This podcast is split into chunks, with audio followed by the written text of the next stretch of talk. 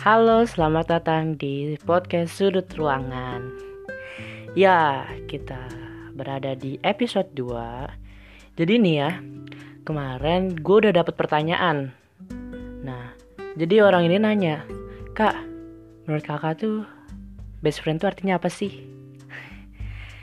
Kita kan semua tahu ya, best friend itu dalam bahasa Indonesia artinya sahabat.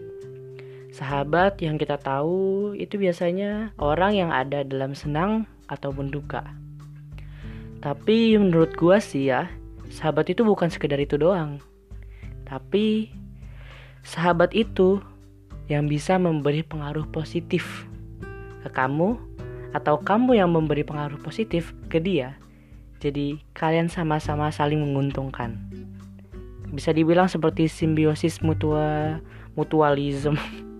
apa tuh? Ya pokoknya itulah.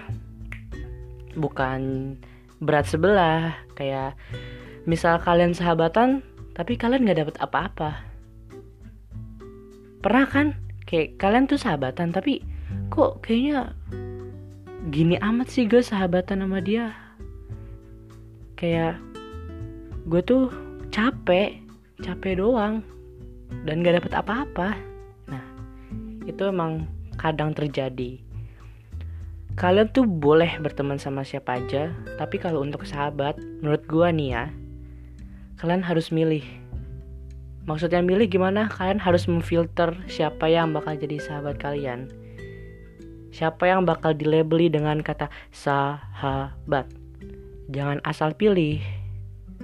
Karena nanti sahabat itu bakal jadi orang yang terdekat kedua setelah keluarga. Kalian tuh harus pinter-pinter milih. Kalian pasti punya standar masing-masing. Sahabat itu kayak gimana. Tapi yang paling penting menurut gua harus bawa pengaruh positif. Jangan bawa pengaruh yang negatif ya. Itu bahaya banget. Jadi untuk podcast hari ini sampai sini aja ya. Makasih sudah mendengarkan podcast Sudut Ruangan dan sampai jumpa.